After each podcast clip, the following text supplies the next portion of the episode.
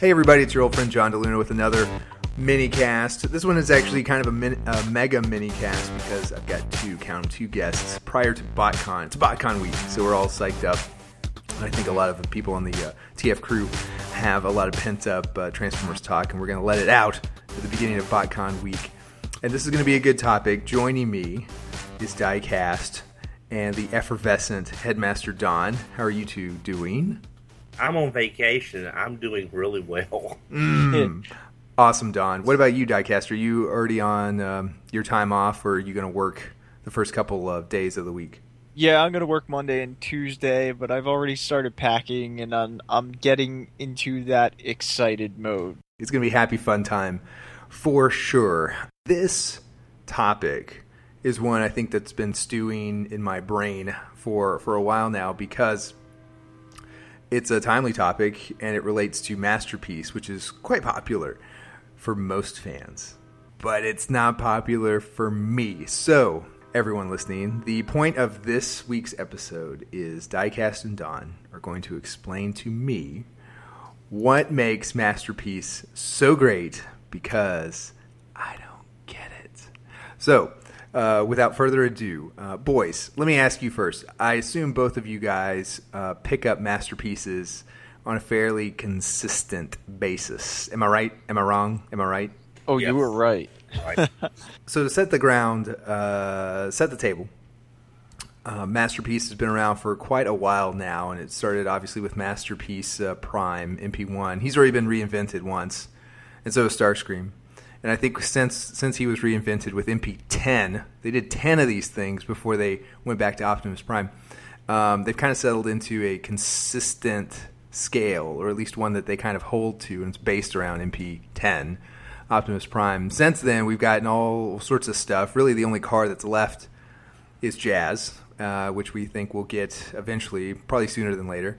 Oh, Um, no. you're you're missing a lot of stuff. I know, I know. I'm- Ironhide, Ratchet. well, oh, uh, okay, I got you. I got you. Her.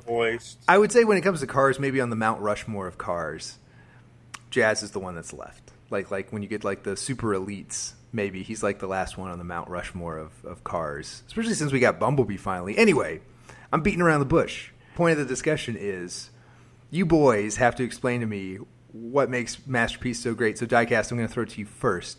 Why do you love Masterpiece?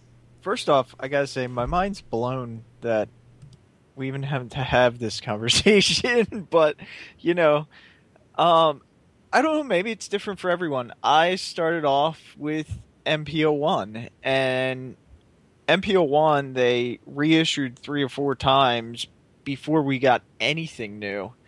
Um, and then I think I got wind that they were doing. What was MPO two? Don was that Starscream? Uh, yeah, it was Starscream, and then I think it was Magnus after that from the MPO one mold. Yeah, so I, I got wind of the Starscream thing, and I think that was my first ever import because I loved MPO one so much. MPO one still still holds a very special place in my heart.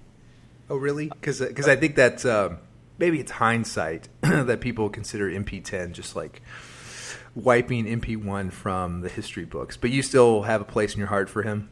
Oh yeah, and in a lot of ways, I think he was MPO one was was better.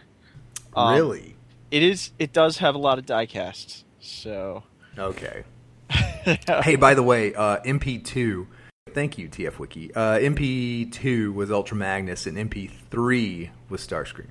Okay, that was my first import was Starscream because I was so ready for another masterpiece mold, Mm-hmm. and I was kind of disappointed because Starscream was all plastic, and that was Mm. that was a mold that did not feel it did not have the same feel of Optimus Prime because Optimus Prime was a solid, solid masterpiece, solid transformer. You know, you could probably chuck it across the room and it would survive. Uh, not so much with that Starscream mold. Uh, no. We're not recommending you toss your MP1 across the room either. Yeah, yeah. Uh, you could hurt somebody. Indeed, indeed. Hey, Don, was it love at first sight for you too? I mean, I mean, tell me, tell me why is Masterpiece so great for you? Well, it was for MPO one because that was the Optimus Prime I had been waiting for pretty much my whole life. you know, it was it was basically a per, almost a perfect transformation. It explained what parts went where in, in robot to vehicle mode. He looked great. Uh, scale was not an issue because it was Optimus Prime and Transformers in scale at that time. If you worried about it, you're in the wrong fandom, pretty much. But as Masterpiece went on, and we got to MP10, and we started getting this this actual sense of scale being shot for with these characters, um, that that helped a lot as far as like display purposes. But for me, it's not really about scale because you know I've been collecting so long. Uh, scale is this scale thing is new basically in the line as far as a, consistent part of it. It's just the toys that I always imagined in my head that they were on the screen.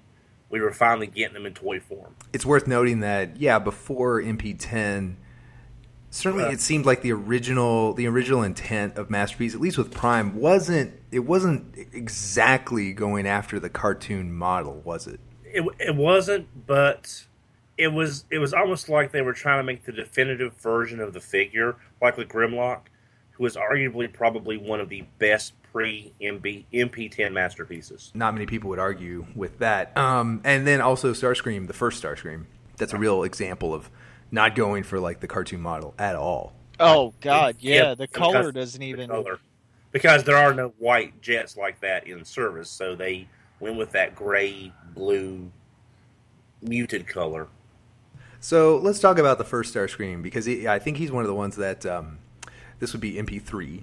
Um, this is one of those that kind of, uh, I mean, it didn't, it just it just left me kind of like meh and I'm sure like as my first introduction to a masterpiece Starscream that didn't help my personal like you know affinity for the line. What were you? How did you guys accept MP3? I just remember getting it and being like, ah, it's all plastic. There's no diecast hardly at all, and uh, it was meh for me too. And then I was like, why would why would they do this dumb color? I just I, I you know I wasn't huge into the fandom. Like I wasn't going online and doing any you know on any forums or groups or anything like that. So I, I re- didn't really have anyone to talk to about it. So the only the only thing I had was the way I felt. And I just was like I, I don't even know why they did this color scheme. Back then I was in a pretty much buy everything kind of mood because we were getting all this wonderful stuff. And because this was something so new, so unique at this scale, with this, you know, invo- with this intricate transformation, I really didn't care about the color.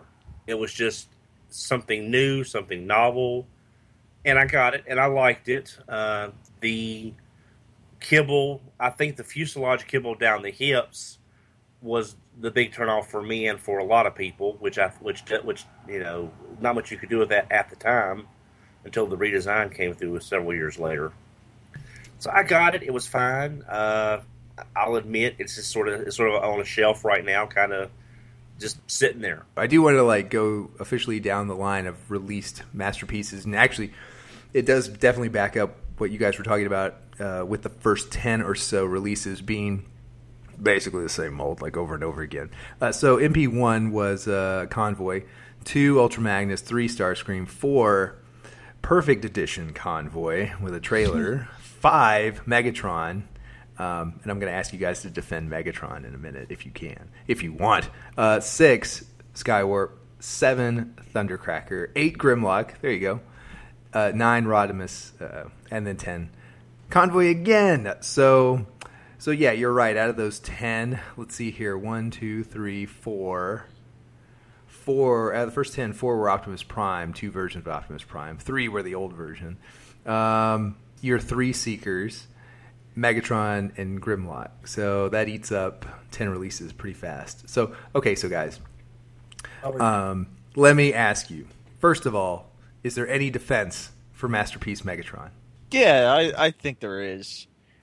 I you know I think it was done so long ago, and it was the best they could do at the time. I, would like to think they wanted to make him impressive and be big, which which they accomplished. Um, probably on the very bottom, if not the bo- bottom for the for the list of good masterpieces. Uh huh.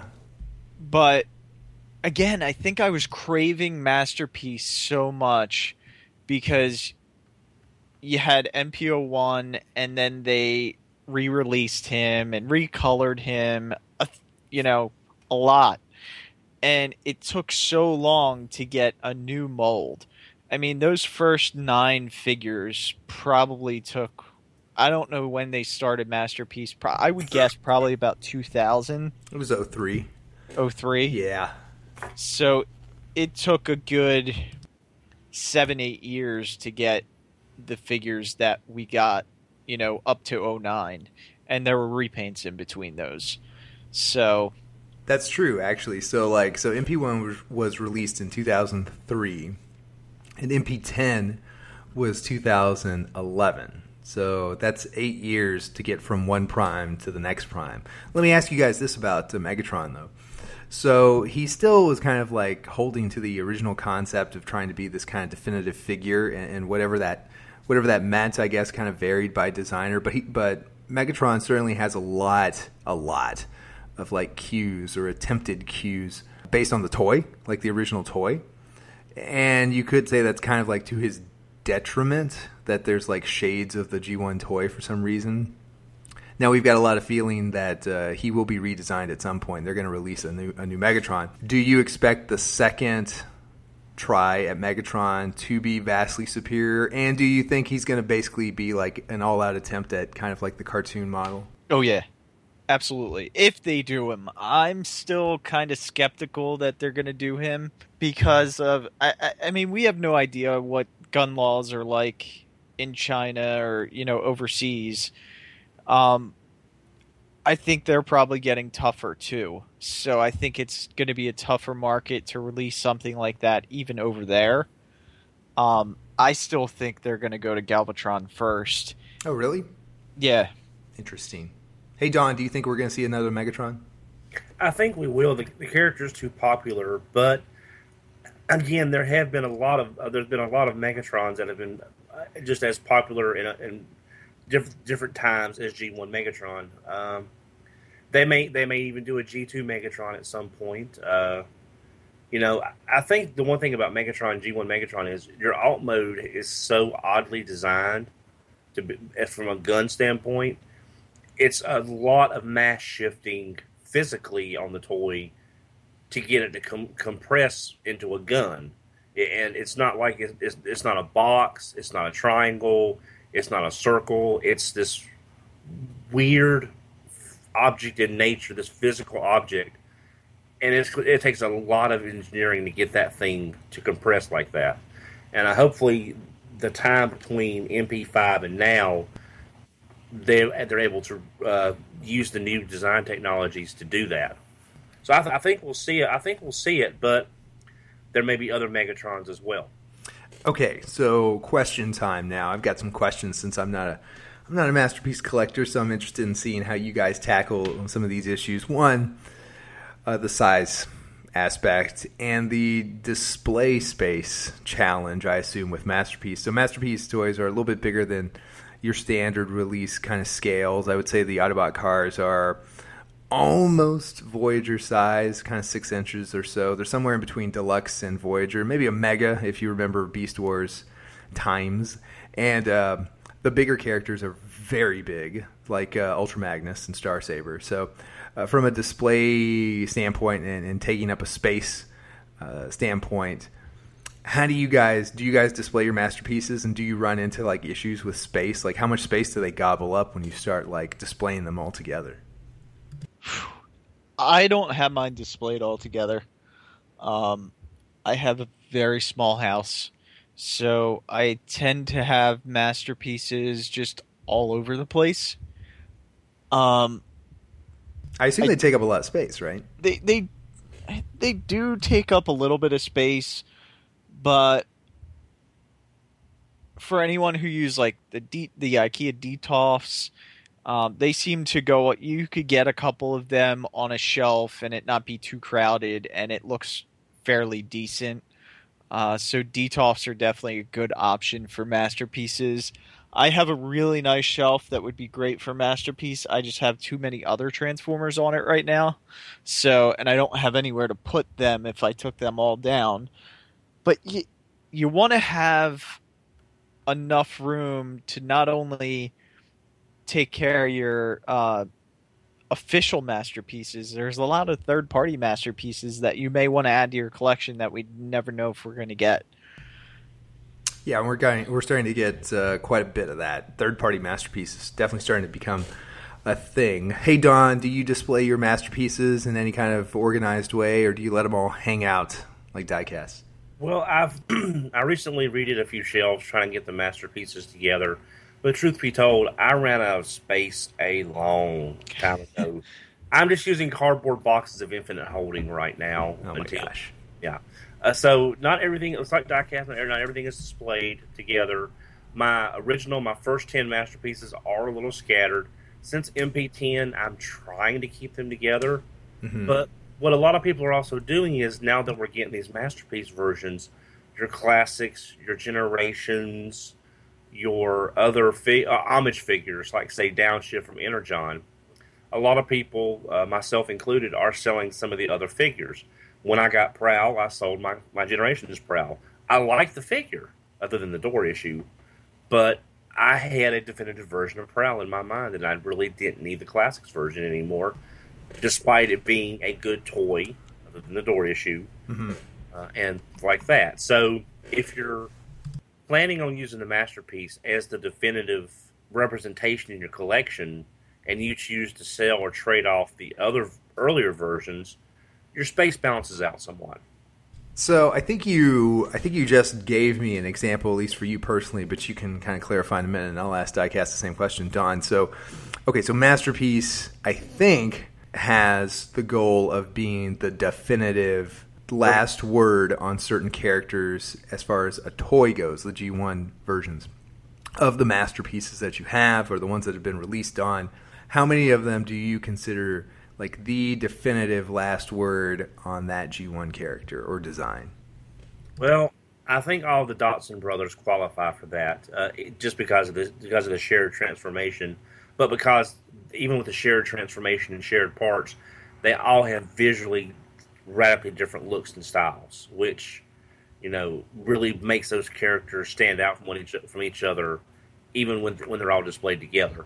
What about Grimlock? I mean, do you think he may be the last word on a Grimlock in your mind, or do you think th- you could see him being outdone someday? I could maybe see him being done out outdone, but it would take a really novel engineering trick because Grimlock basically incorpor- incorporates everything that's great about G1 Grimlock the good looking robot mode, the good looking dinosaur mode, the fairly easy transformation, but stuff winds up where it's supposed to without looking like a too much kibble. And the Masterpiece Grimlock achieves that. It just cleans up a little bit of the G1 model, but it's still basically your G1 transformation. Hmm. So, so I think a lot of these masterpieces are going to be made to be the, the definitive version of the character, but there are certain characters like I have Masterpiece Wheeljack, but I'm not selling my Generations Wheeljack. I'll be getting tracks and Road Rage, but I'm not going to be selling my G1 tracks or my Generations tracks either because I like those incarnations of the of the figure. It it just depends on I guess your personal attraction to that character, how many variations you want of that character. Got it. Hey, Diecast, what about you? Uh, of the masterpieces that you have, which ones do you consider like into the line? This is probably as good as it gets. You know, I and I'm going to steal this example from Brian. Uh, Soundwave, he is absolutely amazing in uh, in robot mode. Now in cassette mode or cassette player mode, he's a little too fat. So I kind of tend to like the G1 toy for the original cassette mode or cassette player mode.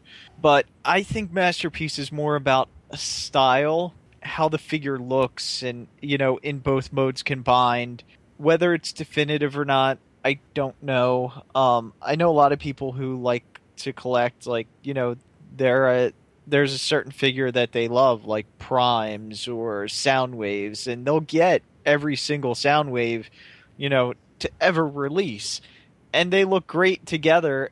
Some people will actually group them together on a shelf, you know, just of all Soundwaves. And uh, it's funny because I'm looking at my Prime Ultra Magnus, and it looks so good.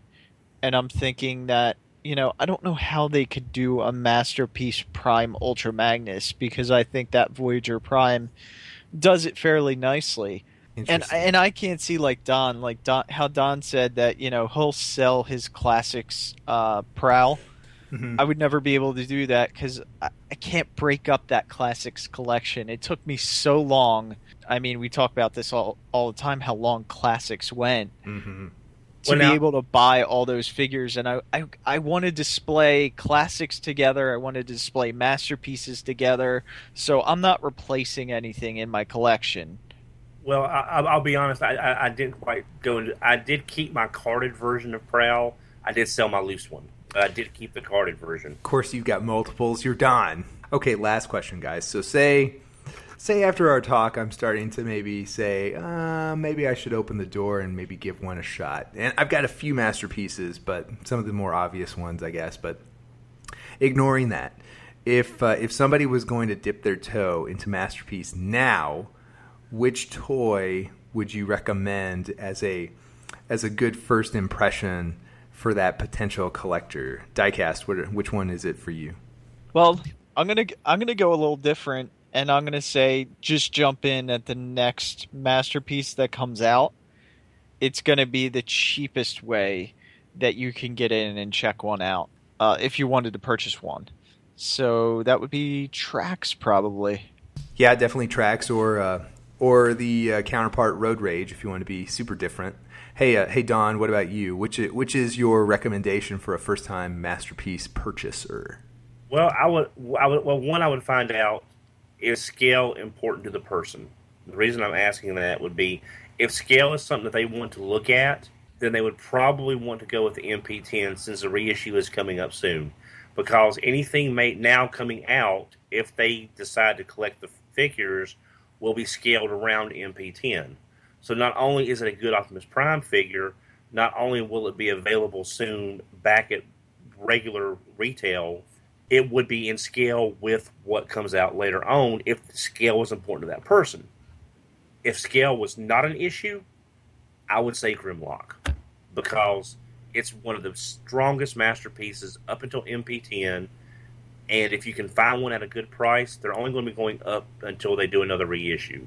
And besides, it's Grimlock. He looks great in both modes. There's one thing that we didn't mention. Mm. There are two other masterpieces in the line it's up to you if you want to call them masterpieces or not, but they were released as movie masterpieces, and that would be Leader Class Bumblebee and the Leader Class Starscream, because they were released in Japan as movie masterpiece 01 and 02. So if you like the movie aesthetic and you like the movie characters, that's two other masterpieces that you can look for. Uh, the Starscream definitely had some uh, different. Uh, uh, they had the tattoos removed, and it was more of a like a, a super realistic paint job. Yeah, yeah, exactly. Because his his his his his jet mode was based on an actual fighter jet, mm-hmm. so it's more like the actual real life counterpart. And I don't think Bumblebee had very very few paint app changes as well. So those are two masterpieces that do exist in the series, just as a subset. They, they don't count. but well, now from well from an engineering standpoint, I think they do. Because really? they put, honestly, I, I, think the engineering on the Starscream, the Bumblebee, I can't. I'm not gonna comment because I'm Bumblebee'd out. But that Starscream, I own the U.S. version of the Starscream. The tech, the engineering in that figure does make it to me a masterpiece level toy. It's just it all depends on if you count the aesthetic or not. But again, mm. that's just I wanted to bring that up. Thank you, Don. Always looking for the uh, the inside information. That's why that's why you're on the team to find those obscure details that only Headmaster Don can bring to us on the fly. Hey, listeners, before we go away, I just want to remind you that, as always, this show and every show on the tfradio.net network is sponsored by you.